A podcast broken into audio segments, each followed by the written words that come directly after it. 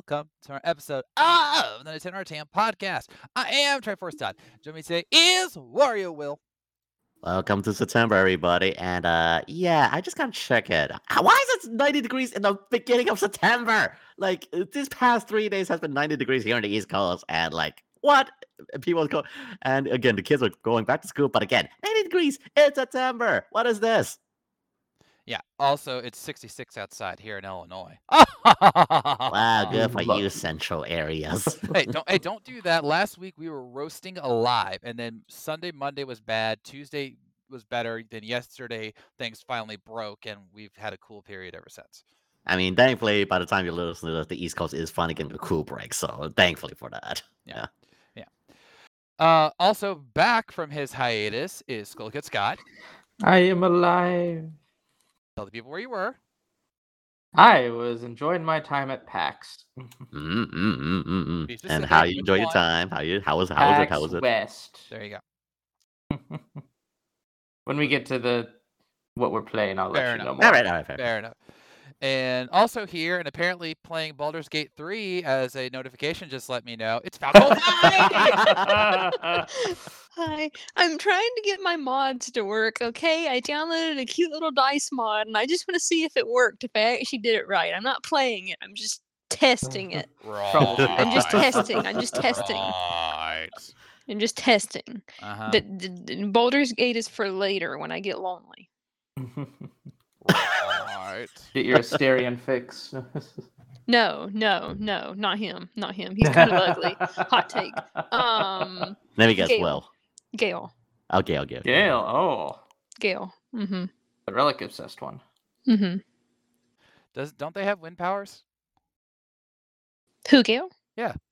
Yeah, he has like he has well, he's like a sorcerer, so he has like a mixture of different magic Power type of. He's the sorcerer of the group. Okay, I was just wondering Mhm. because if he did have wind powers, wouldn't that make him a gale force? oh, Yeah. I'm sorry. Oh, Will, did I just take the wind out of your sails? Oh! yeah. I think everybody else is just obsessed with other dude because he's a vampire. Oh, Astarion. Everybody. I mean, again, he's yeah, he's Astarion. I, I, He's the type of the anime. I mean, he's a vampire. Again, he's obviously um uh expressive. Yeah, expressive. Sure. I probably to go with that term. Ju- Mhm. just so you know, Faith, I wouldn't be into that guy because, as we all know, vampires suck. Oh, There's only like one vampire I've ever liked out of like all of the vampire shows and movies. I'll bite. No, oh, I didn't mean that. I didn't mean that. That was unintentional pun. That was unintentional pun, but it was awesome nonetheless. All right, who is your eh, fave vampire? I would like to see if you can guess it, honestly. It better not be Twilight, or I'm kicking. If you. you say Twilight, It's not. It's- It's not. it's It's not, not. Okay, uh, Alucard. No. Okay, uh, okay, hold on. Live action or animated? No, it's live action. It's live action. Okay. I doubt it's just plain Dracula. That would be basic. e- No. No. Spike. You got to think of a hot guy. Oh, sure. Okay, uh, is it from uh, the Vampire Diaries?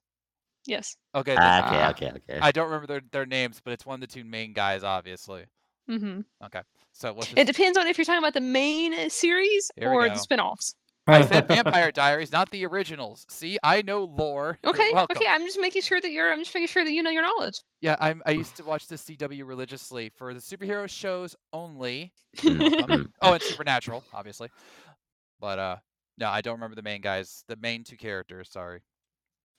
I like the the damaged one, Damon Salvatore. Oh, there you go. Ah, Although I do have to admit, I almost made the switch when Stefan went through his whole Ripper thing. That was pretty hot. But at the same time, I liked Damon's whole like redemption trait. It was very nice.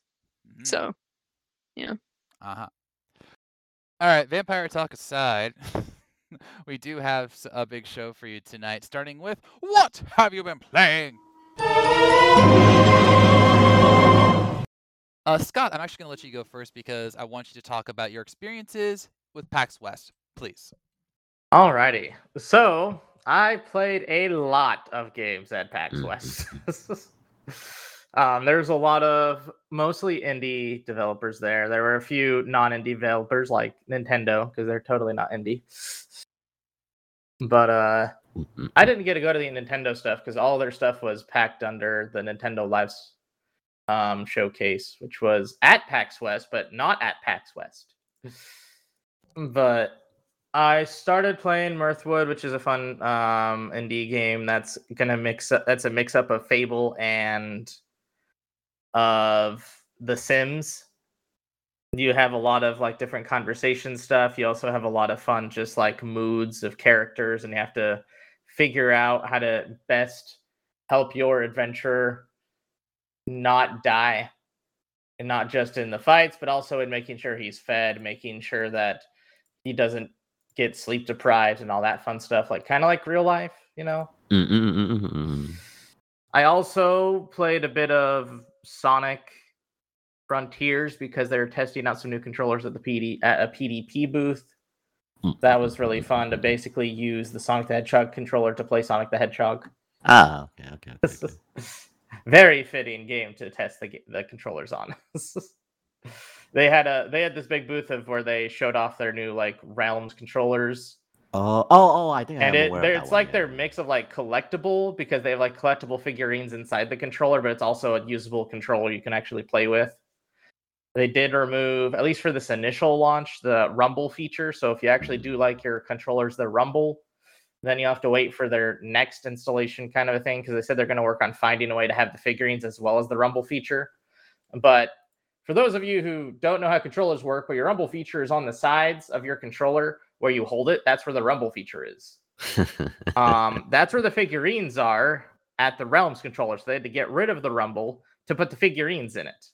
Uh, But the weird thing is how light it feels without the rumble stuff on the bottom. Like it's super light, but it's still like pretty like hard. But it's just Hmm. like like you lift it and you're just like, geez, I, I've felt like I haven't f- had a control of this light since like the NES period. oh, okay, okay, okay, okay. Mm. Another game that I played was Lords of the Fallen. That is uh, like a Soulsborne kind of reboot of the first game of Souls of the of Lords of the Fallen. Mm-mm-mm-mm. Yeah, yeah, It I'm was aware that difficult. Keith was was interested about it. Yeah, Keith yeah. was very interested in it. I was kind of not, but also was. So I decided to go anyways because Keith felt bad not being able to go. Um, it was fun. I wasn't nearly as hard as I thought it was, but it's also because they give you kind of a cool mechanic with something called the Umbral, where when your your person dies, they don't actually die; they turn into like an undead creature, and that you can still continue the fight. So that you have technically like two lives on a boss, which is actually really cool. The Nice, problem nice. though is when you do turn into the Umbral um, mode, all the enemies of the map are now alerted to your presence. So good luck. the longer you stay in one place, the more enemies will chase after you, basically. So you gotta find your way to get out of being a, a, a Umbral and your Umbral phase. Which there are things all around the the map that I played in that allowed you to go back to being non-Umbral, like going back to your normal human-ish form Mm-mm-mm. Which then makes it so they don't come after you, which is nice. But there are only there are some instances where you have to be an umbral to go to like specific jumps and all that, which is cool. I'll be writing mostly about um, those kinds of features later on. And so if you want more in depth with Lords of the Fallen, be sure to look at that. um, another game that I was able to play was a game called Everdeep Aurora, which is kind of cool. It's like they they mix like a platformer with like Dig Dug, and then they gave you to be a cat. So it was really fun. You can look and find different ways to platform, and you can dig different things to be able to then make better jumps or just get rid of jumps entirely. Um, let's see. I also played one of my favorite, most anticipated games of next year coming out, which is Granblue Fantasy. Ah, yeah. Yeah, Really? thi- okay, this okay, okay. one I know, and I know you have been very excited for it. I, I was super like it was so smooth play in the game. Like I wasn't sure if they're gonna do more like janky RPG mechanics, but it was like so many RPG stuff going on, so much party mechanics going on. You can do so much with jumping, with actually doing like everything basically in the game. And I was only playing as one person. I was even I was debating on if I could go take another go at it, but I also didn't want to hog the station to myself. Ah, yes, you like, did. Don't lie. But, okay, I mean, if s- anything else, like how was it uh, in comparison? Like I don't know, like for example, like Tales of Arise, like in terms, like I, it I've seen some feels gameplays. so good to play. I think Tales of arise is at like the the way that Tales has been going with their combat is probably like the top tier of its combat. Mm, mm, mm, mm. but I still feel like it's limited because of how much space is like put put in you with like the circle arena areas. Ah, okay, okay, okay, okay. okay. Um, Granblue Fantasy, you have no circle arenas. You have the entire map to basically fight the enemy at. Um, you also get incentivized for doing perfect dodges and perfect blocks, and being able to not get hit basically gives you a lot more experience, as well as helping your party members to also do extra hits. Because when all of you do like a combo together, you then get access to a move called like link attacks Mm, mm, mm, which then makes you basically do another combo itself and then also puts a bit of a stun on whatever enemy you're fighting which is really nice. So you can literally stun giant attacks out from just using a link attack on them Ah, which so is really something akin, so something akin to like Final Fantasy 16 uh, in, in some yeah sense. Yeah, it's kind of like Final, Final fantasy 16 actually had rpg mechanics Mm, Oh! okay, and okay, okay. party controls Oh, so honestly this is gonna this is again gonna be undershadowed because nobody's gonna care about this game because it has like a seven year development cycle Yeah, it took a long time to develop. I even remember like the initial review trailer. Yeah, it was like a long time ago. I yeah, I've been following this game for feels like forever. But I'm so happy that it actually has like an actual solid release date rather than just a maybe release time frame. Mhm, mhm, mhm. Yep, it's yep, coming yep. out sometime 2022. It's coming out sometimes 2023. Maybe at the end of 2023. No, we actually have a date this time. We have February 2024 and I think that they're actually probably going to hit that date because the build is extremely solid of what we played with it. Ah, I think that it can actually hit the date if they continue with that. But they also it's cool because they let you choose a variety of characters when you start the demo that they let us they let me play and so they have like a little thing of showing like ease of difficulty which is just like how easy it is to play this character like from the startup because there's so many different types of battle styles mm, mm, mm, mm. depending on who you play as. So I was choose I chose Lancelot because I'm a big fan of two swords. I was debating on going uh, with Siegfried, but Siegfried was apparently the hardest character to play as, and I didn't want to necessarily screw over everything by playing as a very difficult character, then losing because I didn't know how to play him. Oh, okay. okay, so I chose okay. Lancelot, which was apparently a really good choice. yeah, good. He has I- a bunch of sword attacks, obviously. No kidding. Also, I approve of the dual swords approach. That is my favorite sword style, and I use it in as many of my fantasy characters as possible, including a couple of my book characters. So, yeah. It is a very good style. It's one of it's it's also like my favorite style too fighting mechanics is with two swords. Most of the characters that I make in like RPGs, if I have the option, I'll give them just two swords. I always do it wield, definitely. Always do a Dual wield, wield. best wield. And also, there was also one other game that- I think we both enjoyed, and that's at the Nippon Ichi Software uh, correct? yes. So my very first thing I did when I went to PAX West was go straight to the Disgaea Seven booth to beat the boss, and I decimated that boss. nice, nice. Yeah, and like So, I saw, like they even had like the, the pretty plushie as well, like a, a nice little bun and a yeah, even a photo booth up. That's like what what you sent us. Yeah, um, they, they so th- Disgaea 7 has this cool like jumbify mechanic where you make your character become the size of the stage. But because they're the size of the stage, they're no longer on the stage. They're like next to the stage.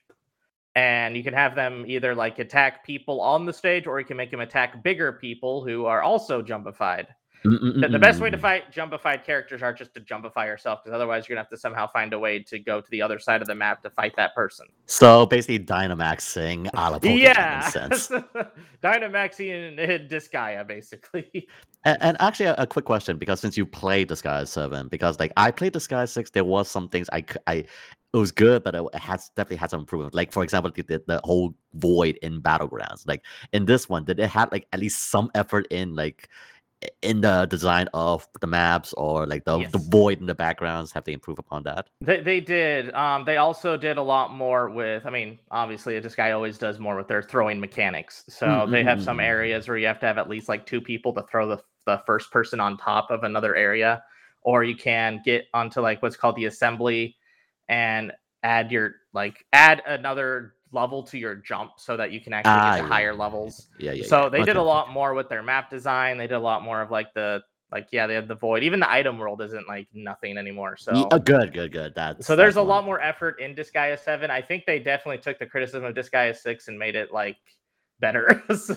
Good, good. uh, and they also like don't even introduce some of the things that made Disgaea 6 such an easy game until like later in the game. Like the auto battling function, they also don't include like the uh, the juice bar to like auto like destroy your enemies until much later. Yeah, so yeah. know that's that they later, can. so it makes it a lot easy. Well, it makes it a lot more difficult, but it makes it a lot more satisfying. It, like you had to put in the effort instead Yeah, of you know, like let, letting us have auto battles like below. six. Yeah, yeah, yeah, yeah, yeah. Disgaea 5 was when they started doing easy, but because they actually had some really hard levels in Disgaea 5, it didn't wasn't as bad. And then Disgaea 6 just came out. It's just like you could just one button everything. Exactly. That was my main problem. Like it, it's very casual. It's open to anybody. Anybody can get it. But the fact is like it's Disgaea just 6 is the easiest game to get into because of that, but at the same time, Disgaea fans didn't like it because it was so That's to I wrote down in my review. Yes, exactly, exactly. So yeah, Disgaea 7's a lot better with that. I think they took the criticism well. Um, I also think it also played a role that they're trying to put everything on multi-platform when it releases, and it looks pretty solid. So I'm really happy with Disgaea 7. I think it's going to go well. Plus, I think Fuji is just one of the best characters that they've had in a while. I mean, it's a samurai. Like yes, to He's a samurai honor. who hates honor. in a land who in a land that wants more honor in it. And he's just like, screw that, I want money. yes, yes. I- again, that's why I love this guy. Like the script is absolutely hilarious. I can't wait.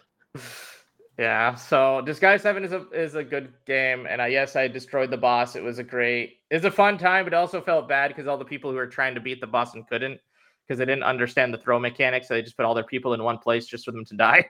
Ah, for those who are listening and want to get into Skya, learn the throw mechanic the best you can. uh, you throw you your people everywhere. you casuals, learn to throw. Like play the sky one, then you know. yeah.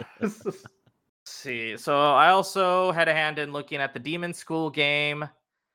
Um, that's coming out soon-ish. That's a really it's a very interesting one. Um, it's gonna be a tactical it's a it's a kind of a spin on tactical RPGs where they make it so that like you have like turns that you can basically do like what you do is you have your character move then you have another character move and you can do like executions so it's similar in the sense actually with Disgaea how like you know how when you um you ha- activate an ability then you activate another ability and activate another ability and then you like press the the start command and then all the abilities activate at the same time Mm-mm, yeah, yeah, yeah, yeah. So the Demon yeah. School does that same thing, but it also does it in a way where it will like push enemies to different sides, or sometimes it'll actually like have them react.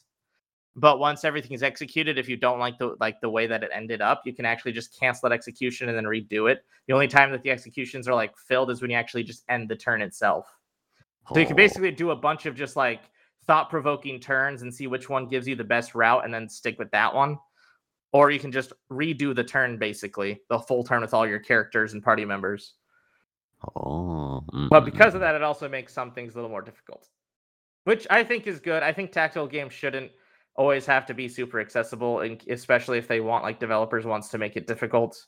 I think they're trying to be like the another like SMT, but also of tactical instead of just like turn based. Oh. So Demon School will be an interesting one. I will. It'll be interesting to see how people like take how that works. I could definitely see a lot of people are going to be super confused on how to like understand how turns actually operate because it's going to be something that people are not used to with seeing like let's say like a persona Mm, inspired yeah, yeah, game yeah, yeah.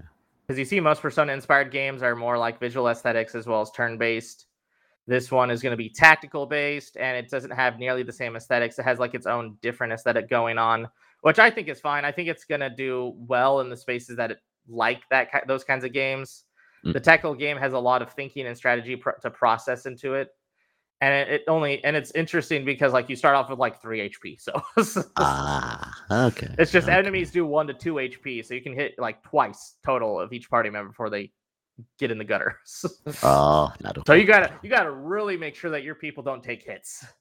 Gotcha. They don't take hits well. All right, let's let's wrap this up, Scott. We we got other people to Okay. talk about. Um, I know. Curse you for playing so many games. I know. one I played a lot of games at PAX. It was You great. did, and I, I'm, I, I uh, highly also- recommend people going to PAX to play games.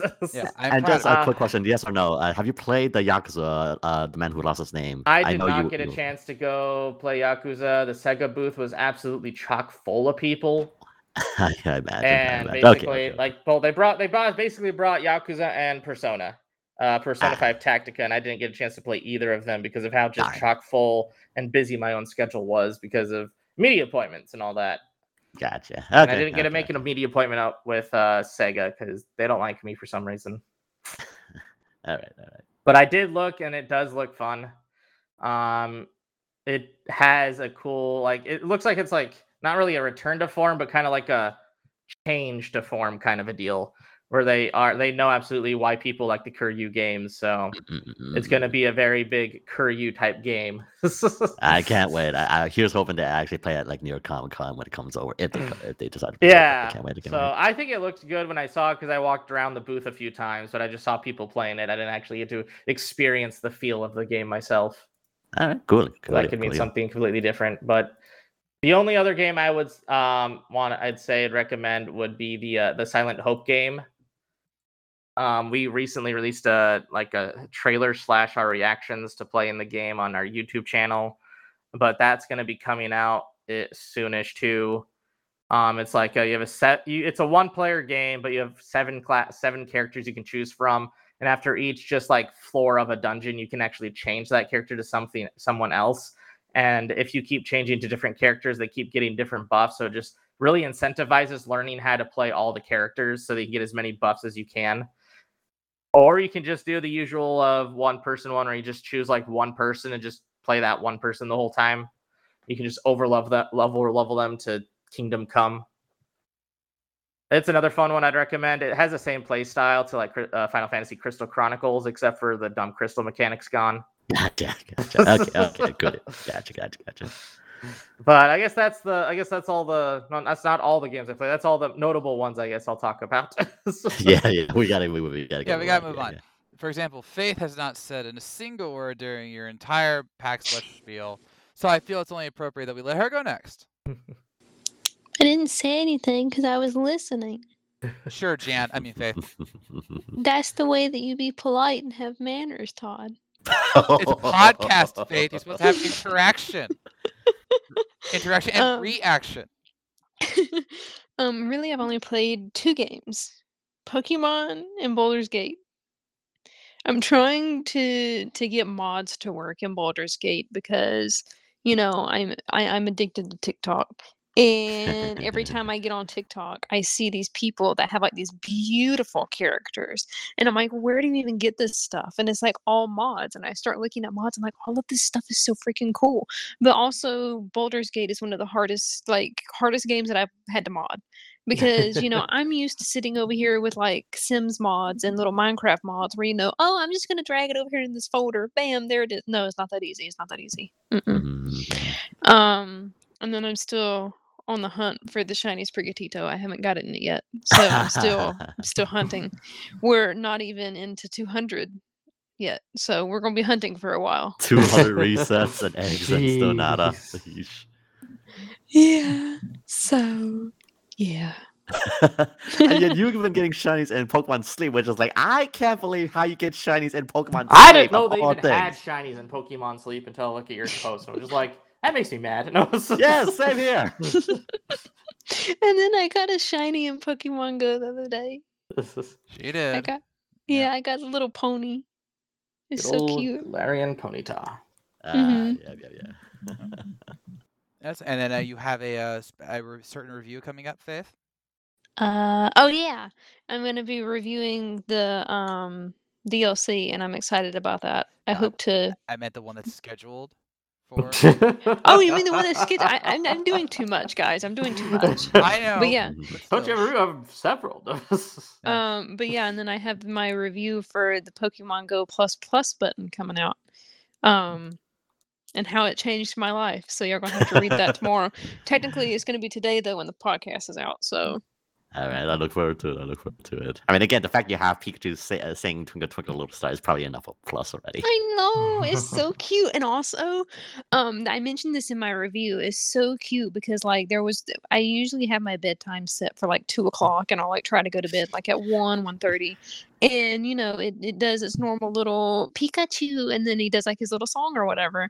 But then like there was one night that I went to bed like at like four o'clock because like some stuff happened or whatnot, and I was just up late and you hit the button and it's like he sounds sleepy and it's so cute. Aww. Mhm, and Okay, then- and here's he hoping won't- that the, play, he- the, the the the Pokemon Go Plus Plus goes goes on on uh, sale because it sounds pretty good. It's actually something nice happen. Again, at sixty bucks, like it's 60, 70 bucks at the at that price point. It's like ugh, a little bit much. Yeah, and I do believe that they're coming out with an Android version, I believe. Hmm, Because apparently the one I have is only for iOS, which I didn't know. But hmm. apparently, if you look on Amazon at the listings, there's literally one for iOS, and then people are noticing that there's one like coming out for Android. Apparently, I did not know that. no kidding, huh? Mm-hmm. All right. Well, again, be- definitely look out for her uh, scheduled review of the Pokemon Go Plus Ultra. I mean, uh, Plus Ultra Plus Knuckles. Plus, uh, I mean, you know what I mean. So many pluses, and yet no minuses. Oh. All right. Uh, Will, how about you? Well, for me, I actually have like basically on the backlog, but one I actually have also like you Todd last week, uh, finish up the DLC for uh the Yuffie DLC of Intermission, and yeah, just like uh, right now at the moment, yes, like you, I saw the like the extra ending, of course, with going to Zack and all that, and of course the the, the theories that happen afterwards. So I can understand going to like what will be like the premise, like well, try to understand like the premise of what's going to be in Rebirth, and uh, basically thinking about if want to go for the full completionist again, try the hard the hard difficulty as well as facing off against uh Weiss, uh, if I want to go back. So yeah, uh, yeah, Weiss. No, pass. Like I'm not going What? to. No, I'm like I'm- no pass. Like I'm not going to do it. Will I'm not going to go into hard mode. Deal. Listen to the words that are coming out of my mouth. Ah, nobody understands the word coming out of your mouth. So, uh, I, No, but it's, no, uh, nobody else says the words that are coming out of my mouth. Man, finish it. Do your job. Yeah, so- it was last podcast when I told you you gotta talk slower. but yeah, so the, aside from that, also of course, naturally, the the new season of Splatoon three is currently out right now. I'm currently at us like uh at the pa- kind of like level ten uh, or fourteen right now because one yeah this past weekend we had the big run and uh yeah the big run oh boy it, the, the is only getting higher and higher and the fact that the top five percent you need to get 155 i believe 151 uh, golden eggs to reach the top 5% is just like yeah um also uh listeners out there of 3 on big run. If you ever want to like get a lot of eggs uh don't shoot the little guys that carry the eggs for you. Work smarter not harder. Like the fact that you go, like, go all the way like no let them come to us. Don't don't make it any big difficult. You want to go to want to play smart? By all means let them do the work for you. Don't have to carry one by one each and every single time. Work smarter. But yeah. But thankfully i had a uh, a freelance team that actually helped me got to 166 uh, golden eggs. So yeah i was in the top 5% so thank thank you team. Thank you for that uh, so yeah, and of course, naturally with um the so Splatfest coming up this weekend, but we'll get to that in our main events. But also, uh, naturally as well, um, we also have the update in the Fire Emblem Heroes with a small little Tempest trial, which is the the Wind Tribe uh, of Fates, and again we have a uh, Wind Tribe Claude, uh, Dagger, uh, Katria, yeah, Katria, and a dual Kagero, which is eh, not bad, not not a, a banner you want to pull at the moment right now because we'll be getting a re armed uh, uh spoilers uh i think T- Taranda or is it One, one of the the um, the Dog, Dogopar uh, fairies, which is yeah apparently is the the the Void Eater. I don't know. The story is is confusing as you know in Fire Emblem Heroes, but I digress. so uh, at the moment right now is yeah. So yeah, getting ready for continuing Splatoon three, and I know I need to go back on backlog. Yada yada yada. Same old same old, and yeah, just continue on the, my gotcha games. So overall, yeah, that's what I've been doing. And I'll keep this quick because we honestly do need to get to news. I have only been playing uh, Fire Emblem Heroes because of the Tempest trial, among other things, obviously. Uh, not a fan of the new banner, but whatever. and then uh, I finally got back into Persona 4 Golden, and I just beat the Naoto dungeon, and Ooh. huh, You didn't realize. Naoto's a good. That was impressive. I, I will admit I did not see that twist coming. a good twist. I mean, I mean, I, I I mean, there were there were there hints, maybe a little like what- like reflecting. It, it, it there were moments where it was kind of obvious, I suppose, if you knew what to look for, but I didn't know what to look for. All right, like I didn't like Naoto when I first saw them, and like it's like, oh, this guy's just a stuck-up rat blah blah blah blah. You know, kid. Even I, I was with the Dojima, like, oh, great kid detective. That makes so much sense. You know, but uh, that they they uh, she has a very tragic story, and it's funny when her voice cracks when she's like embarrassed or whatever. And uh, but I'm also not going to forgive this game for still being so incredibly childish at times, because uh, Naoto decides, spoilers for a, like what 20 year old game, uh, she says, hey, we probably should go all get checkups at the doctor Oh, that part. Yeah. to see if like if the the uh, the television world has affected us which you know i I actually thought that was really clever because you, you don't know you know and they wanted to observe teddy too which for, frankly teddy needs observation for an entirely different reason but i digress and so they're like they do like full examinations and everybody's fine but they can't figure out what, what teddy really is which you know that is that, that honestly makes sense given that he was a being from a television world-ish thing and then Teddy, being the idiot that he is, decides, "Hey, let's. I'll just tell what everybody's like stats are." And of course, that gets uh Yosuke going, "Hey, why don't you just tell us all the girls' measurements?" And Rise not only admits her bust size when she is a 16-year-old girl, uh, but she looks at Naoto's and actually goes, "Wait a minute, that can't be right." And I'm like, "Really?" yep. Yep, Yeah. yep, yep, yep. and I know exactly what they were implying. Okay, like it's not that hard to make a guess because there's only one thing that would get Rise to react like that. But uh, yeah, like that scene could just you know burn. I'm just saying. Ugh. But uh, hope. But next week will be the D- Pokemon DLC as uh, Faith mentioned, and I'm also getting a code for Starfield for our boss Keith. He just has to open his collector's edition. Waiting, Keith. Waiting. I don't even know if my PC can play it. I'm just being honest. And Todd Howard said, "Why don't you just go upgrade your PC?" I'm like, "No, Todd Howard." It's like, That's not how optimization works. exactly. hey, and if, if if it's that easy, why don't you just buy me a new PC, Todd Howard? I mean, we are Todds after all. Should we look after one another? So, uh, but yeah, good times all around. Uh, we'll just see how things go in the days to come. And with that, we will now go to the news because. Uh, oh wait, hold on. I'm getting a premonition. Oh dear, we did start that late, didn't we? So that has. I guess that means that Faith has to drop out. I'm so sorry, Faith. No, it's okay. I actually need to handle something early. Ouch. So, yeah. That's okay. But I've had fun I know. and and I, I only ask one thing of you guys. Here we go. I ask that you please mention Are you are you gonna guess what I'm gonna ask? Uh, I, I guess it starts with a P and ends with an N. I was gonna say it starts with a P and ends with a T. Close, but I think y'all should talk about what's happening with Disney Trip Valley this week. Oh, won't be here. Okay, that. They haven't had an update in so long. That's why. well, they just celebrated their anniversary actually, and they're Mhm. offering some free stuff to players. So definitely go and check that out. hmm All right, Mhm. have a good one. Okay. Faith. Y'all are gonna do great. We know. Bye bye. User disconnected from your channel. So yeah, Disney Dreamlight Valley, it's a thing. Go and do it or not. I don't care. Moving on, because, ladies and gentlemen, we have a lot of news to talk about. So it's time to go down the warp pipe. And first, easily, easily, easily, easily, the biggest piece of news of the week for me, at least. Tears of the Kingdom. Mm. Yeah, we're going to go right into it. Uh, Eiji Aonuma himself was doing an interview with Famitsu, and he noted that there are no plans for DLC content for The Legend of Zelda Tears of the Kingdom, which is, of course, a direct contrast to what happened with Breath of the Wild, where it had not one but two DLC packs with the Master Quest and the Champions Ballad. And he said, I don't have the quote in front of me, but basically he said that they have done everything that they felt they can do and wanted to do with this world. And due to that, they're just going to move on. So the implication is that they're already sussing out ideas for the next Zelda game, whatever that may be. yeah, like when I heard this news, it's just kind of funny. On one hand, I mean, I'm kind of sad they won't have DLC, just because, like, again, it feels like there could be more, but but we get it. Like, yeah, like it's that.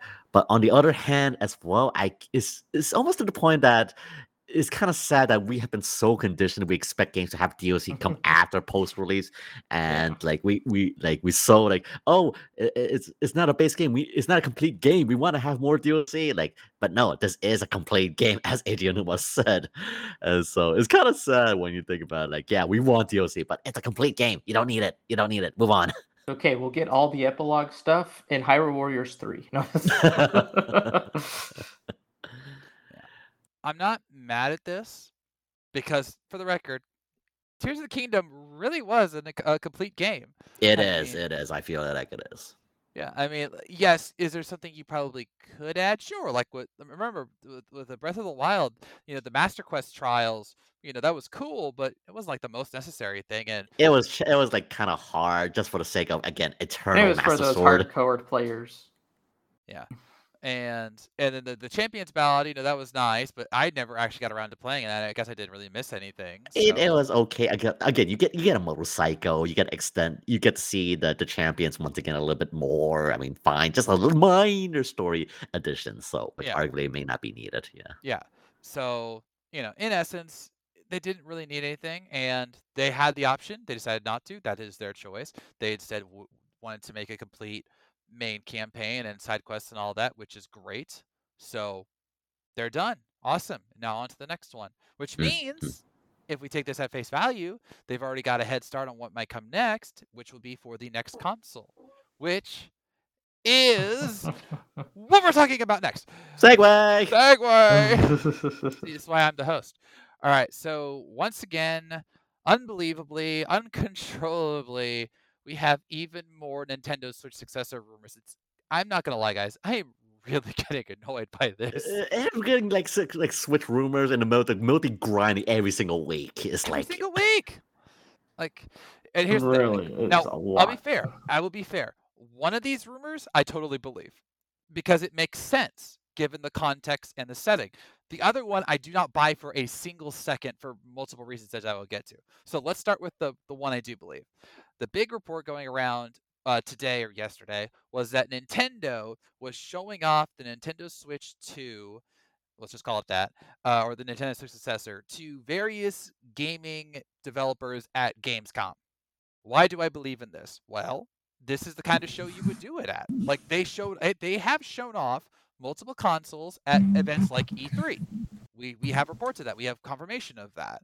Um, we actually saw uh, they done that with, with games in the past, like with Pikmin three and four and uh, uh, Skyward Sword. You know, they show off things ahead of time before there's ever official announcements, and of course it gets leaked, and then we have to deal with it. But that that I believe, that I totally believe that they have shown off just to say like, hey, this is coming next year, and there were reports that uh, certain companies like uh, I think it was Atlus and Sega, maybe Capcom are going to try and jump in on the console earlier this year instead of waiting like what they did with the Switch, and that way they can get you know more games early, potentially more profits, blah blah blah blah blah blah blah blah. Uh, so that one I'm fine with, totally believable. The other rumors that have been going around is that uh, the Switch successor is going to have graphics akin to the PS5 and the Xbox Series X. They Nintendo showed this off via a quote improved visual version of Breath of the Wild. Like, do we really need to explain why that doesn't make sense? And and a potential launch title for the Switch successor is going to be Final Fantasy VII Remake. Yeah, this one's a bit far fetched. Granted, I mean, I, I would like it to be as powerful as a PS5, no doubt about that. I mean, that would kind of have what with the rally and the and um the s- s- uh Steam the Steam Deck and all that, but yeah, it's a little definitely on the far fetched side. of anything else, I mean, I'd like to see it. So It doesn't help that when I was looking at this rumor, they kept interchanging PS4 Pro graphics with PS5 graphics. Mm-hmm. And there's so many just like, what did this rumor even try to mean? Yeah. It's like, look, I know that we're all wanting this. Right? We, we all want like even like no joke. Faith earlier today on the Discord was like, I I can't wait for. Oh, I'm sorry. I can't wait for this new console. I'm already saving up my money so I can get it day one because I refuse to like search for a year to find a PS5 like I did before. So you know I, I can't wait for this. I need it, Todd. I need it. I know, so gifted am I. But uh, you know, we're she's not wrong. We all want it. We all want information on it, whatever it is. But that's the problem. We don't know what it is, and all these dumb rumors. Because remember, it was either last week or the week before that that the rumor was that it would have uh, graphics akin to the PS4 and the Xbox One, which would still be good graphics, obviously, but not PS5, Xbox Series X level. And now they're saying, oh no no no, it's gonna be PS5, X, Xbox Series X level. It's gonna be have Final Fantasy VII remake and blah blah blah blah. Uh huh. Sure. Sure. Next, we're gonna get God of War on there too. Yeah! at. And hey, I hear I hear Halo's a day one, easy. You know. well, that, well, Nintendo Online Destruction? Oh, sure. Yeah. So why not? But uh do not believe this. Do not believe do not believe these rumors until until Nintendo confirms it. Because they're the ones who know. They are the only ones who really know. And again, I totally believe that they were showing off dev kits of, of the Switch successor at Gamescom. I totally believe that. That makes all the sense in the world.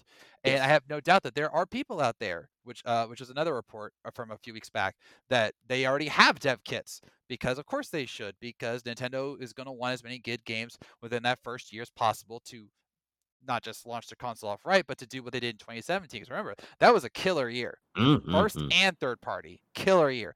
They're going to want that again.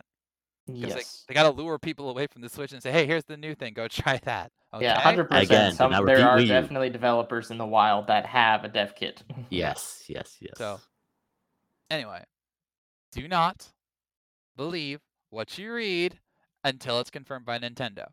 Okay? Or it sounds just so plausible that it's believable, like the Gamescom dev kit situation. All right? I'm just, I'm just saying, Mm, please. And I'm, and for all of you spreading these rumors, stop it! I am tired of coming up or waking up every day, and then all of a sudden, oh hey, here's a new rumor. Oh, this is what they're gonna do. Oh, this is what they're gonna do. This is what they're gonna do. Shut up! I mean, that's also to the bad. Like, uh, while we're on the topic of rumors, the fact that even people saying like, "Oh, we're expecting to get another Nintendo Direct sometime, sometime very soon this month," is like, okay. Yeah, that that's the other rumor going around. Like, oh, we're gonna get one soon. I'm like, I'm not saying that's impossible, but until Nintendo itself says it, I don't believe you. And wait until like tomorrow when this podcast gets launched. Like, oh, we're having a new a new um, Direct on, on Monday or Tuesday. yeah, well, we're just gonna randomly pull a direct on Sunday. So, yeah. All right. All right. Next up, yes, we're stepping away from this stuff. Deal with it. Uh, F Zero. Yeah, I know. We're hitting all the great ones today. Aren't One we? day. Yeah. Uh, so yeah, uh, the I, this I have to thank Will for this one.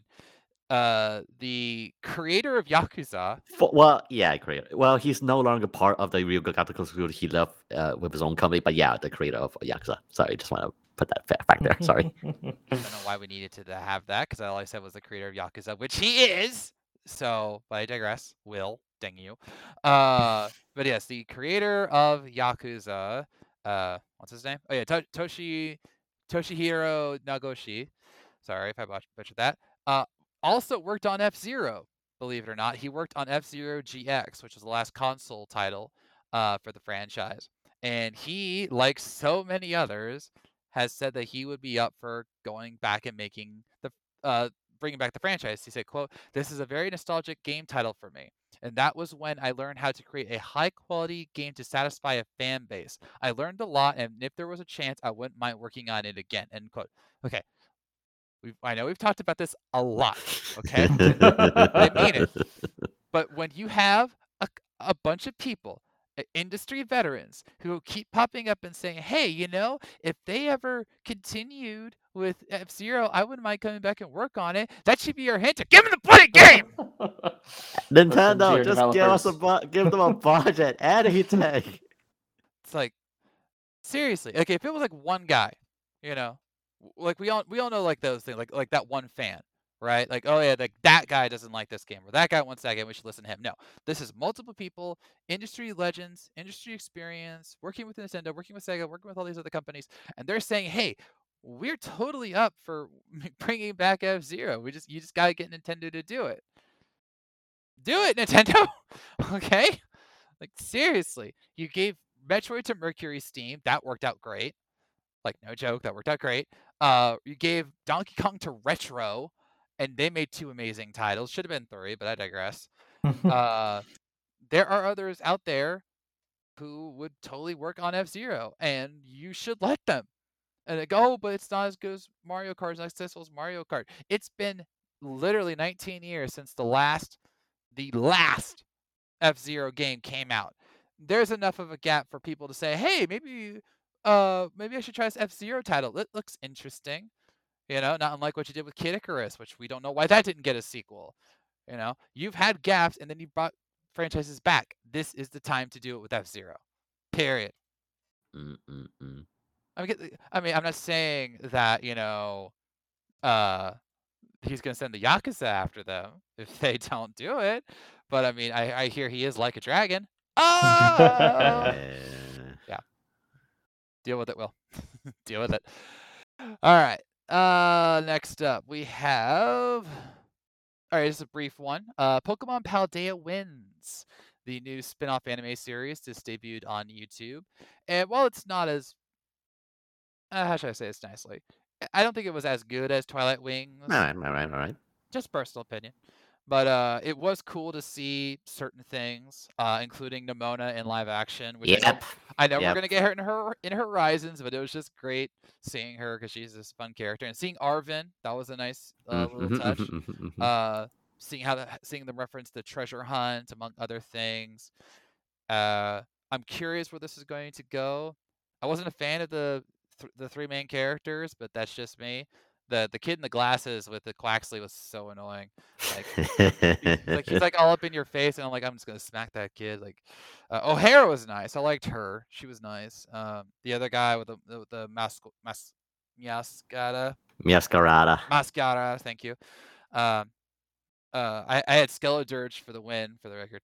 Uh, but like she was, he was okay. That was, that was he was all right, but we'll see. Again, it's only first episode. But the animation was beautiful. Oh, for sure, for sure, for sure. And again, yeah, uh, let's also not forget about Pinkerton. Like when they showed him like, oh, oh, like his eyes was like spark, like, oh, carbonite, let me kill it. It's like, it's like I need it. I need it. Like that, that, that was that was really funny. I'm not going to lie. So, ah, good times, good times. But yeah, that was a that was, it was a fun little intro. That's what matters, honestly. And if it ke- keeps going good, then awesome. I'm sure I'm sure people are just going to enjoy it in general. So we'll see. But if you haven't seen it yet, we have it's up on the YouTube or it's, we have the the page up on our Outer Haven. So go check that out. All right, next up we have okay. This one's like a multi-tier thing. All right. Um, Super Mario Brothers Wonder. Uh, it, it had a. Uh, if you haven't seen, there was a Treehouse session during Nintendo Live, which was the same time as PAX West. They did a 20-minute gameplay session. I only I only stumbled across it by accident because watching another YouTube video at the time, and then it just popped up. I'm like, okay, so if you want to see like 20 minutes of gameplay with the Nintendo Treehouse Live crew, we have that up on the website. Go check that out. Um, Nintendo has confirmed that they will not not NOT not uh, reveal the new voice actor for Mario until after the game releases. So you just need to go check the credits if you're gonna um, find out who Mario is. I think the reason they're doing this is because of the love of Charles Martinet. They probably don't want this person to get stalked to death. Makes and also likely because of NDA, because NDA most likely. I don't know. I mean, I guess they do like to not reveal their voice cast until later, but I don't know. Well, it doesn't matter. I mean, again, this is the most prolific Yeah. icon of gaming industry, so yeah, obviously you want to get that. Yeah, I'll give you that one. So you know, it's it's uh, it's complicated, but uh, again, that uh, that game's coming out October twentieth, so be on the be on be ready for that. And then side sidestepping to Mario himself, Charles Martinet. Uh, he and uh, Shigeru Miyamoto did a special video to highlight the new role of Mario Ambassador that he is, and him officially saying goodbye. Um, but that's actually not what I want to talk about, ladies and gentlemen. What I want to talk about is that during a panel over the weekend before this video came out, even Charles Martinet said, I have no idea what a Mario Ambassador does, and that we'll have to learn together as it comes out. How is that possible? like what was what was the steps? Okay, like what was the steps to them saying, okay, we want to have Charles Martinet step back, but we want to keep with the company. Let's just call him the Mario Ambassador and like not have a plan. Seriously. L- It it's definitely wondering, like especially now with, with the, the state that the the the VA industry, especially with the strike and all that. I'm sure there's definitely a lot of things, but the he, I mean, when Charles Martinet said that at, at ClassicCon, I believe that was a convention, said like, I don't even know what a Mario ambassador is, but we'll learn together. It's like, uh, what the, like the, the company that made you you helped them they don't they couldn't give you the specific of what the mario ambassador is is like okay and afterwards today and when we finally get that uh, video video presentation with shigeru miyamoto it's like i'm like yeah i'm gonna be now they it didn't really explain much as hmm. well No, but didn't. basically saying that You're gonna go to all the conventions he already goes to. yeah so basically advertising as the og mario so like so in a way yes he's gonna be no since he's no longer actively gonna be voicing the games anymore in auditions he's gonna be traveling the world like bringing smiles to the fans which on one hand great because i can hopefully see him in at, at, our local uh, conventions hopefully again but on the again on the other hand he's no longer mario and we want more mario voicing in, in the games but again he's now officially stepped down so give and take give and take but it, you just we basically don't know what it is it's like the fact that he is now become like the um, the, the the walking advertisement for mario as the og so yeah it's just kind of strange how the, the role of mario ambassador is i mean uh, not to be offensive but a little slightly patronizing to uh, charles martinet or how nintendo's tre- treating it but i digress i don't know and clearly, I, I mean, part of this had to be uh, Martinet's choice. I mean, he had to both agree to step back and agree to this role. So clearly, he has faith in them in some capacity, even if we don't have all the details. But the fact that we they've been like, okay, it wasn't just Miyamoto and Martinet. The Nintendo president of America, Doug Bowser, like was sidestepping what it actually means to be a Mario ambassador. He was just saying like, oh yeah, well Martinet's been working on us for years. We want to keep him going around and talking about Mario and blah blah blah. Uh, so it's just really confusing. Mm, Okay. So. Uh, But uh, but thankfully, we in the, in the video presentation we also had like some uh, good heart heart, heart moments. Again, the fact that when uh, Mar- Martinet got the role back in 1991, yeah, 1996, I yeah, 19, around that.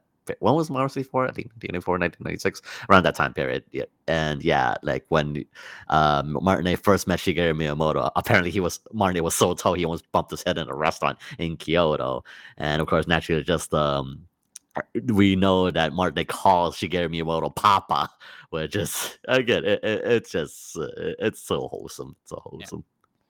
So lots of confusion. Who knows what's gonna happen next? But we'll we'll we'll, just deal with it. And I just want to say, uh, Reed Pop new new Comic Con Anime NYC. If you get Charles Martinet in your convention, pay top dollar. I don't care what you have to pay. Pay top dollar to bring the voice of Mario into our local conventions, please. Yeah. Pay pay his respect. Actually, that's an excellent segue, Will, because another topic that I actually forgot to type in our chat is E3. Yeah. Oh, yeah. So they got Release tears here. yeah, release tears here. so here's here's the update on that. Uh, there is no scheduled E3 for next year as of yet, but and but apparently in 2025 there is going to be a reboot, revamp, whatever you want to call it. Gee, whenever when we've heard that before. Also, Reed Only the past like five years. I, I was referring more to this year because remember Reed Pop had come in to try and organize a new E3 like they have done for the numerous big Comic Cons all over the uh, the country, including uh, C2E2, New York Comic Con, et cetera, et cetera. But they have now broken off from the project, so they are now no longer heading up E3 with whatever it is going to be into the future. And I think that's a serious loss for them because it wasn't their Hmm. fault that everyone, you know, flaked on them. That was the game developers. That wasn't them. So now you have to wonder if E3, E3 will ever come back, and if if so, will it even be something that we want to take part of? and of course, naturally, in good old fashioned, Geoff Keighley like took the opportunity as like, oh, reminder that Game Summer Game Fest is coming up next year. like he will like he does not give two blanks about it. Like he will kick the body, literally. Like, oh, opportunity, great. Don't hit the horse that's already dead. I will hit this horse. Yeah. Uh, this is why Geoff Keighley is evil. Let's just let's just acknowledge. Okay. All right. There there is evil in the world, and his name is Geoff Keighley. Like like, but wait a minute. What about people like Jeff Bezos and Elon Musk? Okay, look. Are those there can be more than one Well, evil in the Well, world. that, that's true. There are there are levels of evil. All right, like those guys are like greedy evil. You know, they have all the money and they don't want to give it to anybody else. All right, Geoff Keighley is the evil where he's gonna smile all the time and make you think that he's a good guy, all the while slowly stabbing people in the back and doing things for his own benefit. That is the evil that is Geoff Keighley. All right. Oh, I'm going to make a Game Awards show. Surely this won't be self-ingratiating at all, and I get to boast about my relationships with the various game developers, Kojima, that I that I know and everything. And oh, we totally support game developers and blah blah blah blah. Oh, hey, here's a new game trailer for you. Yeah, Oh. Yeah. He deserves everything that happens to him, including those people coming up and saying that Bill Clinton wants GTA 6. You deserve that, Geoff Keighley. You deserve it. and just waiting till uh, again the next event, like somebody's gonna sc- try to uh stage stage raid again. Yeah. Yeah. So yeah, uh, I don't know what's gonna happen with E3 in the future. Maybe there it won't be a future. Who knows? But I do think that losing Reed Pop was a big deal. That's just me. yes, I think so too. Thank you. All right, next up we have uh let's let's talk, yeah, let's talk about this. We have Todd Howard. Now Todd's obviously been busy with Starfield because it just officially released recently. Uh, and I remember how I said that officially because it did, was on early access, but it just came out officially on the sixth.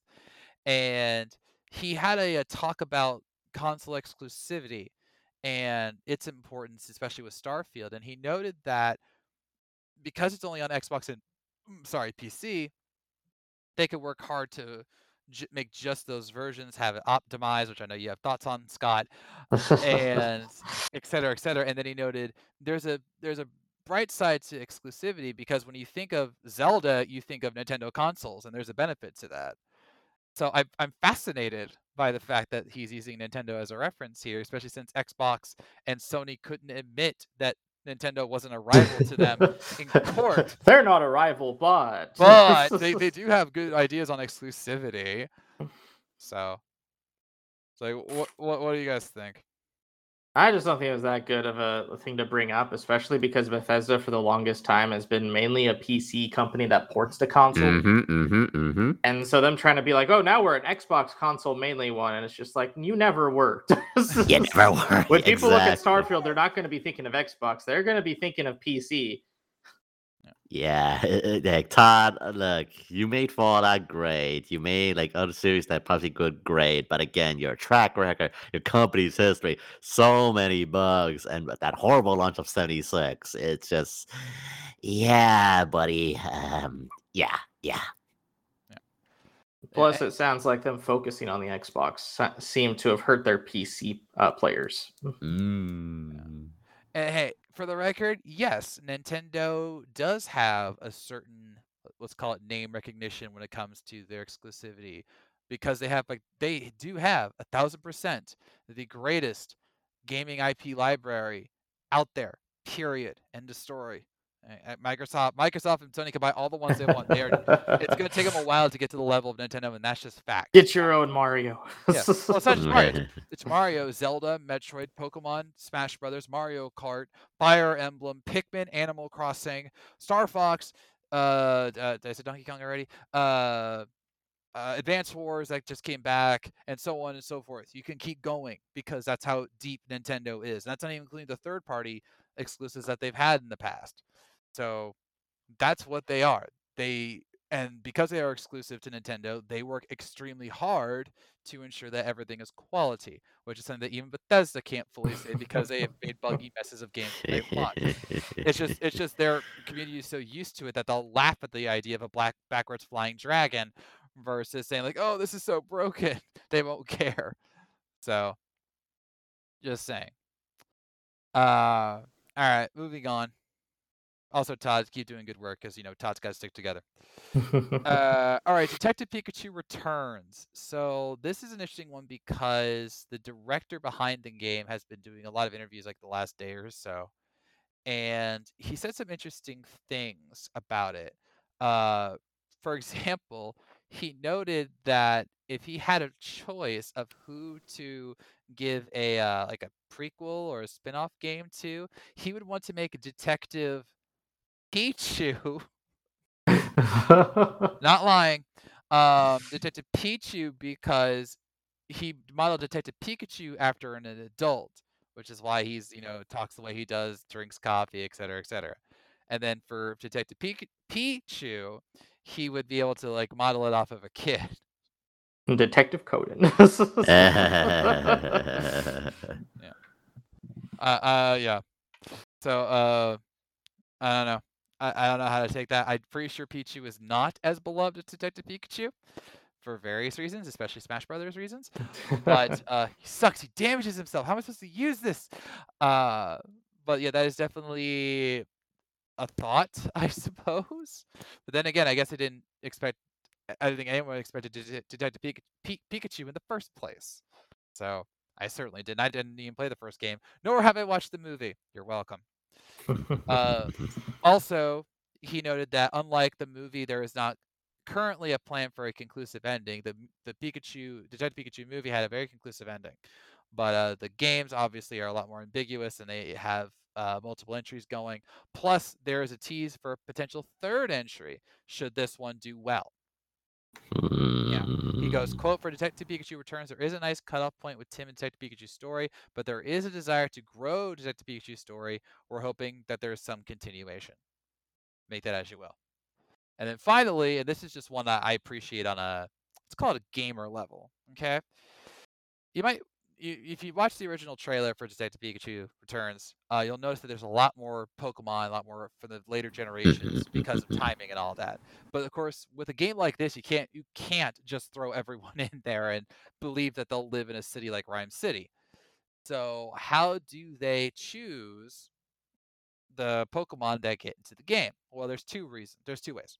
The first way is they look at the city and they go, what Pokemon can reasonably be there and doing like an activity, whether it be working, whether it be playing, interacting with the humans, et cetera, et cetera. And I like that. That that makes sense. And we've seen that in the mainline Pokemon games, like with uh, Machop to Machamp doing construction work and Gurdurr and like those little like. Uh, the other reason is that it's their favorite Pokemon. They just want to put it in. Ah! Yeah, like the director knew that he likes dogs, so he wanted to make sure that Growlithe was in there. Yes, I know D- Growlithe isn't like your typical dog, but like good boy. Good boy. such a good boy. yeah, I've always liked Growlithe. So it's nice to know that even as adults they like nerd out. Oh, but this is my favorite Pokemon. I I totally gotta have it in there. So I you know be, they're having fun. yeah, I would be like I, I would be like, hey, we need to have Ampharos because it'd be like a perfect night watchman with a glowing tail and everything. Like, come on. So, uh, that game's coming out October 6th, so we're less a than a month away from that. So that'll be interesting to see how that does. Uh, I think it'll be a hit, uh, if if no other reason because of the movie. You know, Yeah. Yeah. I think I think honestly a misstep by them, if you will, was not getting a port of the original Detective Pikachu onto the Switch. yeah, they decided Yes. to make it like a bundle of one and two. Yeah, yeah, yeah. Well, that's what they did with Bayonetta, so you know maybe there is still hope. But especially after the Detective Pikachu movie, like that would have been a big step. You know, get them excited for a potential sequel. But you know, there's still time, I guess. Mhm. All right. Uh, okay, I meant to mention this one earlier, but I guess I'll get to it now. Uh, there are some new Nintendo Switch bundles coming out on October 6th as well. There is going to be a uh, what was it? Oh yeah, Animal Crossing. There's going to be one for uh, the Nook Sons, so not their evil father. Uh, and then there's going to be one for Isabelle. So go and enjoy that. And then what was the other one? Uh, was it? We talked about the Mario one last week. So what was the other one?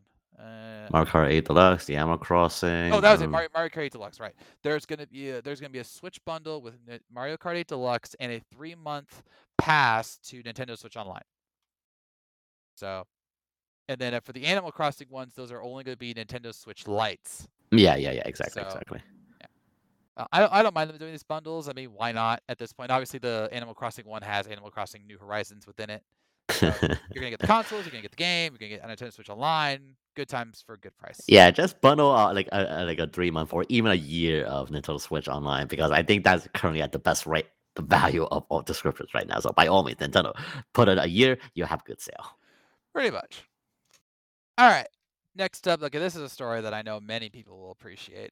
Um, the uh, creative director of Mario and Rabbids Sparks of Hope uh, has made it very clear that he not only wants Rayman to return, he wants Rayman to be in other franchises as well. He was talking with, and I kid you not, Walmart Canada Gaming. Okay. Yeah, I know. It just feels so random. And it went, apparently, we have a few followers who want. Oh, sorry. Uh, he said, Of course, I would love to see Rayman in Super Smash Brothers. Of course. And why not Rayman in Mario Kart? But you need to convince Nintendo, not me. I mean, he's not wrong. Of course. Of course. Uh, Rayman, I definitely feel could be in Smash Brothers. I mean, especially with his, you know, detachable limbs that he could do because you know they're not attached to his body. I mean, I remember even like the Grinch, the well, Grinch leaks as well as the alter art. Like, yeah, people wanted Rayman to be in the roster for so long, just because again, he's one of like one of the few original, um, I, like the the booming of icons back in the day, like from Rayman to Spyro to Ratchet and Clank. I mean, those days, like everyone and their everyone's trying to make icons, and Rayman was definitely part of that in that rush group. I mean, Rayman is, as I noted, I think as starting in, yeah, uh, Wii U and 3DS version, Smash Bros. has become not just a, a fighting game; it's a fighting game, people. Uh, but it's a celebration of gaming generations. Like Mhm, all mhm, the mhm. icons we had, you know, Pac-Man, Mega Man, Sora, the Belmonts, Bayonetta, Snake, Sonic, all of them. They're all icons in their own way, shape, or form, and have had an impact on the industry. And Rayman's had an impact. All right, That he did. That he did. Yes. Yeah, I mean, he was he was Ubisoft's icon for so long, and then the Rabbids came along. And took over. Yes. stupid Rabbids. Um, but even with uh, even with his you know kind of setting sun as the uh, Phantom has set in the game, which again the Rayman DLC is out now. Uh, Rayman still has much to offer. He just needs a chance, and if you put him in Smash Brothers, that'll help. Like, Mhm. and, and think of that this way: Captain Falcon hasn't had a game in 19 years, and he's still in Smash Brothers. So Ray- Right, like the Smash Brothers uh boom the yeah boom bumps, yeah. Just like again, put them in Smash Brothers and people people will follow. Again with Fire Emblem, with F Zero to heck even like other, other games that characters that have been put in Smash Bros. they got the extra bumped, uh, advertising bump to like, oh, maybe we should give this game another chance. Like get, yeah, give their series a chance again. Yeah. Yeah. So, look, there are people who absolutely want Rayman and Smash Brothers. Mario Kart, sure, why not? I mean, they've done some crossovers before with like Legend of Zelda, with Splatoon, with Animal Crossing, um, and they since they absolutely have uh, a good rapport with Ubisoft, why not? Mm-hmm, All right. mm-hmm. So, just saying, why not? Yes, get Ubisoft. Give the give the, the Rayman a chance. They, I know you love the Rabbids, but again, you, you got you. They had their moment of the sun. It's time to give them a, give the OG a chance. Yeah. So, uh, finally, and this is another thing from the uh, Nintendo of America president, uh, Dan Bowser. He said that Nintendo currently is undergoing a, a banner year, not just in gaming, but in their other elements. And I totally understand that because gaming wise, they're crushing it. Like, full Yes. on, they are, they are, they are crushing it.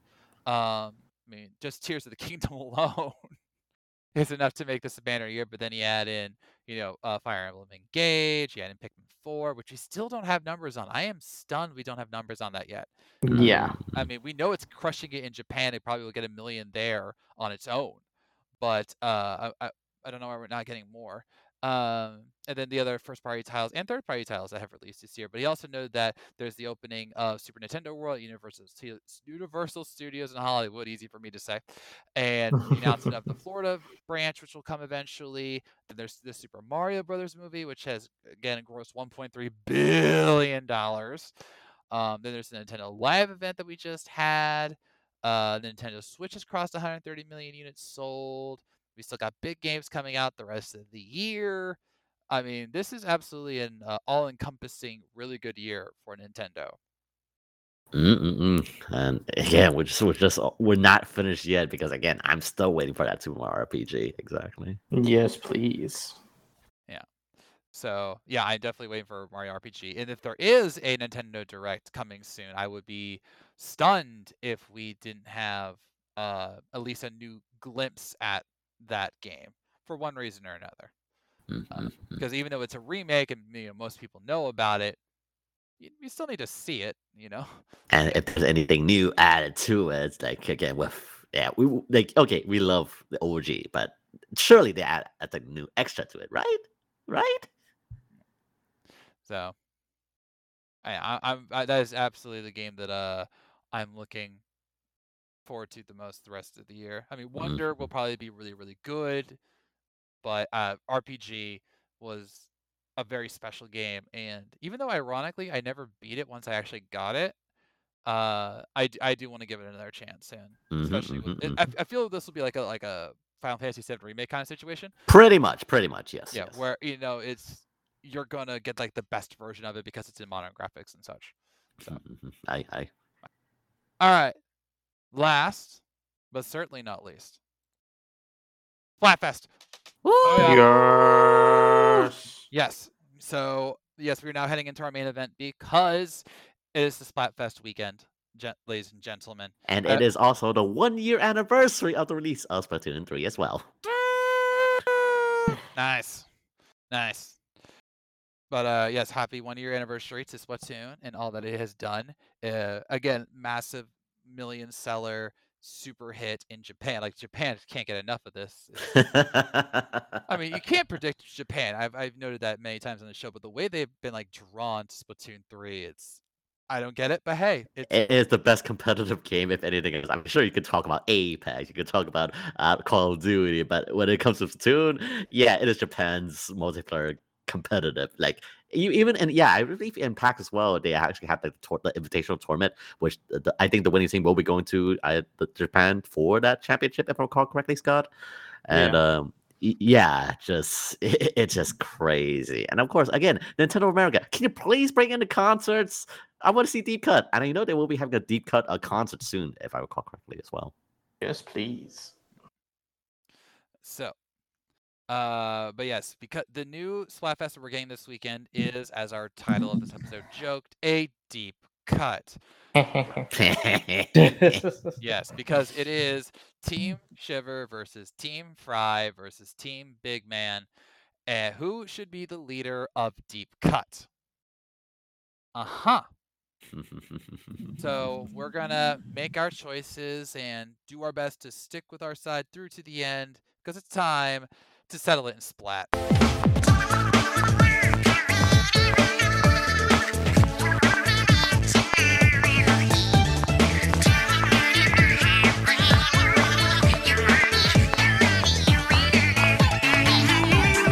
All right. So typically, usually, consistently, this is where we would each know that you know we're all on, on different sides and we would like bash one another as we would state why one is better than the other but much like a certain other splatfest uh and, and ones in the past before scott's time we are not going to do that at all okay because we are all on team shiver and we refuse to budge Yes. Mm-hmm, mm-hmm, mm-hmm.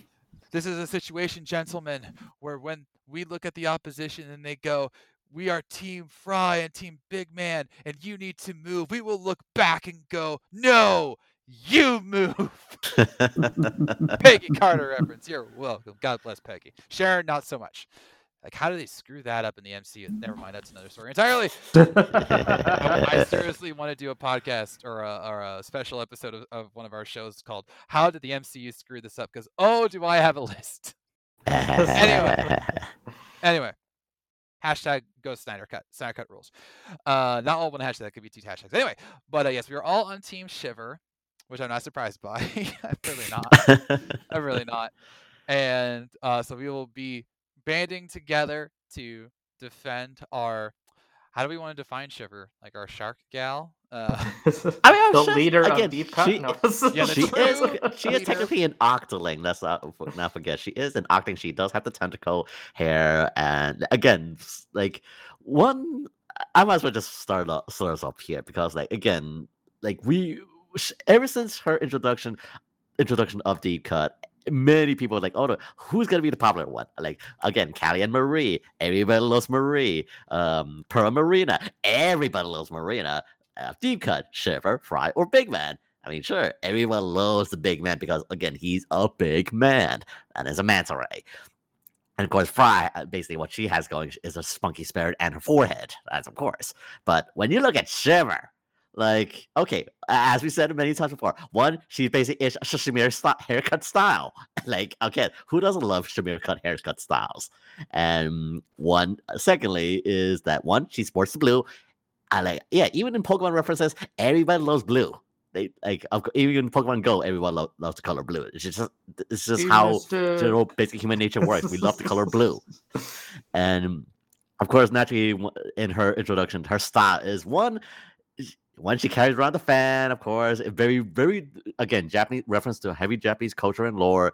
And as even back in the beginning of episode when we first saw Deep Cut, she is that uh, gambling mom, gambling mama. Then again, the bandages, just how she composes herself. She is cold. Like you see her her red eyes. She is cold, and like even how she again she says herself she opens up the splatcast like introduces the stages basically she opens up everything and again I, yes i am very, still very miffed that she represented money and we lost that splatfest uh, but i will hold off again until That's next- not her fault. yes, yes, it's not her fault. I blame the players, you cursed people.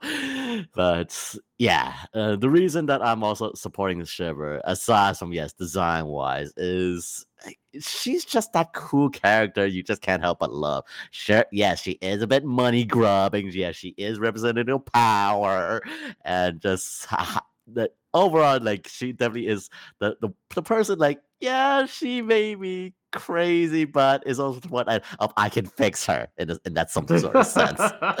but Shiver is is also she definitely has that eh, aura of like, oh, you want you like okay, she's she's crazy, but I can fix her. And of course, one of the most natural thing if you face her in the in the singles in the single player story is again one, she rides a megalodon. She rides a bloody shark. I was like, come on, you, you- can't tell me that's not cool. I mean, sure, Frye has her her giant eels and basically summons a, uh, a, a cyclone of eels, but it's a bloody damn shark. It's it's hard not to go go against that. And personally, for me, it's just like, yeah, Shim- uh, Shiver is just again one in the in her namesake. She does send shivers to people's spines in uh, in whatever sense it might want it to be, and yeah, Shiver, you just can't say no to her in a sense. I mean, sure, you, you want to go. Maybe you like the spunkiness of Frye. She had, and of course, the the, the nice uh, Middle Eastern beats of her dancing as well. Or Big Man's just mellow out, big heartedness. Again, I love Big Man because, just because he wants to be the middleman of and the bridge between um of uh, uh the Squid Sisters and Deep Cut. But of course, naturally, the other two is like, oh, you want to go biggie on us? You want to go betray us? I love the song. but but going back to it again, Shiver is just that gal you you just can't say no. I'm just gonna be like the most basic here, but it's just Shiver. Yeah, you just can't say no to that gal. She has that red eyes. She has that face. Like you don't you don't you don't mess with her. Simple as that. You just don't mess with her. And personally, for me, that's the reason I'm going back to Shiver. She you do she's a guy. She's an octa you do not want to mess with. Scott, any thoughts? I agree with all those points, but I also think that another thing with her aura that I really appreciate with Shiver is she seems to also have the most competency among the three of them. I like that. Oh. I like that. And I think that is one of the biggest reasons why I would say Shiver should be the leader of Deep Cut is that aura of competency and having just that awareness factor that seems to be much higher elevation than say Fire Big Man has. Hmm, okay, okay. I'm not saying that they don't have competency at all. I'm just saying that Shiver's on a whole other level. Hmm, interesting, interesting. Uh, actually, that was actually that was something I was gonna mention myself. Is that when I think about Shiver, she just has this confidence about her. Mm, mm, mm, you know, mm. the way she, you know, like it, it's it's subtle because she obviously only gets to admit her personality in certain conversations. But when you look at like how she moves, how she reacts, how she uses like her fan, uh, like she knows exactly what she's doing at any given moment, and when she's not afraid to call out the others. She's not afraid to you know bask in her own glory when she wins Splatfest all the time and there's just something about her is just like you know that's the person you want to hang out with Mm, Yeah. mm, mm, mm, mm, that mm, that's the mm. one where you go you know big man's cool you know you'd, you'd hang out with big man you know play a, a bit you know frye's okay and i was never a big frye fan um but when you see shiver you're like like that's the cool kid Yep, exactly, exactly. She like as you, as you two guys said, it's just the aura she is. She presents herself, and again, she's the gambling dead mama in any Yakuza game. Like you don't want to talk about Scott. She is the gambling dead mama. Yes. i have no idea what they're talking about so i'm just going on because i am a wolf not a dragon By all means, uh, dear host, play the Yakuza games. Like you, you will not, you will definitely appreciate it. Play, pl- by all means, play Yakuza. sure jan you should absolutely play Yakuza. also i just got a notification uh faith's back on Baldur's gate 3 Uh, that doesn't surprise me. Yeah, I probably s- I, like I, I'm actually a little bit of a gaming dead zone right now. Uh, up until the D, the Pokemon DLC comes through, or Keith gives me his Stargate his Starfield code. So I'm really thinking about getting uh uh Baldur's Gate three once you know things die down again. I mean, I'm again, you can't go wrong with Baldur's Gate 3. It's just how, how it is. And of course, it, also by the time this is recorded, they also released a new short with uh the a cartoon short with all the characters with the original VA. So yeah, by all means, definitely check that out by the time you listen to this. Uh huh. But yeah, there's just something about and it's and sometimes, and I, I'm sure you guys feel the same way with like things like Pokemon. Is it sometimes you just you see something or you hear something, your instinct goes, "That's the one." Yeah, yeah, yeah. I like mean, like with Pokemon starters. That's that's mm, how mm. I always do. It's like okay, it's not about the type. It's about you know what I'm looking at. Do I think it's going to be something cool? You know, like what resonates? Because I I flip between water, fire, and grass types all the time, just because you know that one looks interesting. That one I think has potential. That's a really cool design. And then with you know between Squid Sisters, Off the Hook, and Deep Cut, it's the same thing. Like you know who I didn't have a favorite Squid Sister. I like them both. Then with uh, uh, off the hook, you know, Marina was was better for me. I just really liked her innocence and all that. And then with Shiver, it's just like, you know, she's the one. You know. And yes, I acknowledge how weird it is for grown men like this to talk about uh, animated car- uh, gaming characters and go like, "Yeah, she's the one. She's it." You know, I want to be her friend. We acknowledge this, but this is the this is the situation we are in right now. We have to acknowledge what the what our gaming instincts want, and we want to support Shiver to be the leader of Deep Cut. Deal with it. S- I'm seriously interested about how this is going to fall out. Yeah, that, that it's gonna be interesting because uh, uh, also prior prior to Big Run, e- they even said it in their announcement. Like, if you decide to choose the team beforehand, you can earn um like choose your team uh at, at right at the beginning of Big Run, you can actually earn more conches than normal, A- and that's gonna be wondering how many conches was earned pre Splatfest. So I can't wait to hear about that. Yeah. And it's just a question of, you know, because this is the one year anniversary, is this going to be a springboard for what's coming next? And we still haven't gotten any updates on the side dish content, which is the second part of the Splatoon 3 DLC, even though that was announced back in February. So I'm, if there is another if there is a Nintendo Direct this month, we better get an update slash release date on that. So Hopefully, it'll be fun for all of us, and we have a good time, and we uh, defend the honor of Shiver to the end, so she can get yet another Splatfest win to assert her dominance over the rest of Deep Cut, and so that no one will ever challenge her again. Ever. Uh, It basically she'll host the overall majority of the Splatfest. And just for a quick refer- record as well, because um this special Splatfest, the Tricolor Turf War battles will be a, a rotation of all the previous Tricolor maps. So it's not just one special. It's gonna be mm, a, ro- a, ro- a rotation So of all the other Tricolor all. maps. To go to the tricolor map. Do it must be Yes, yes, and also as well, uh, they as they said for in their tweet, like um this Splatfest, they, they will be doubling the rates of ten times, uh, ten times battles. So in order to get uh, better chances to either get the hundred times battle or the three hundred thirty three times battle, so you may get a chance to actually get those high ranking uh Splatfest matches this time around. So by all means, if you want to spend the entire weekend playing it, which I will be doing, yes, I'll hopefully get win uh, honor of hundred times again or three hundred thirty three times. Here's hoping. Uh-huh. Uh all right. And with that, we are ending this episode of the Nintendo Entertainment Podcast. Who are you supporting in the upcoming Splatoon 3 Splatfest and why is it Shiver? No, there is no other options. You There is know, no yes. Join Shiver. Yeah. I mean, it, it- let, us put this in a in a way that uh, the gamers can understand. Okay, there's choices, and then there's not a choice. Okay, Shiver is all the choices. Frye and Big Man are not. If you choose Frye or Big Man, you'd be like that player in Mass Effect who likes Ashley. Don't be that. And we all know what that means. It means you're racist. Like it's, that, that's canon. Oh, but she's a good soldier. She takes care of her family. That's that's great and admirable qualities. Doesn't def- deny the fact that she's a racist. Three games in and she's still racist. How is that possible? no character development. Nope. Nope. Ah, moving on. Uh, and of course, what do you think about Tears of the Kingdom not getting any DLC? Are you actually surprised by that? Do you think we'll ever truly know what a Mario ambassador is? What do you think of the latest Nintendo Switch rumors? And are you tired of hearing them as I am? Please say you are.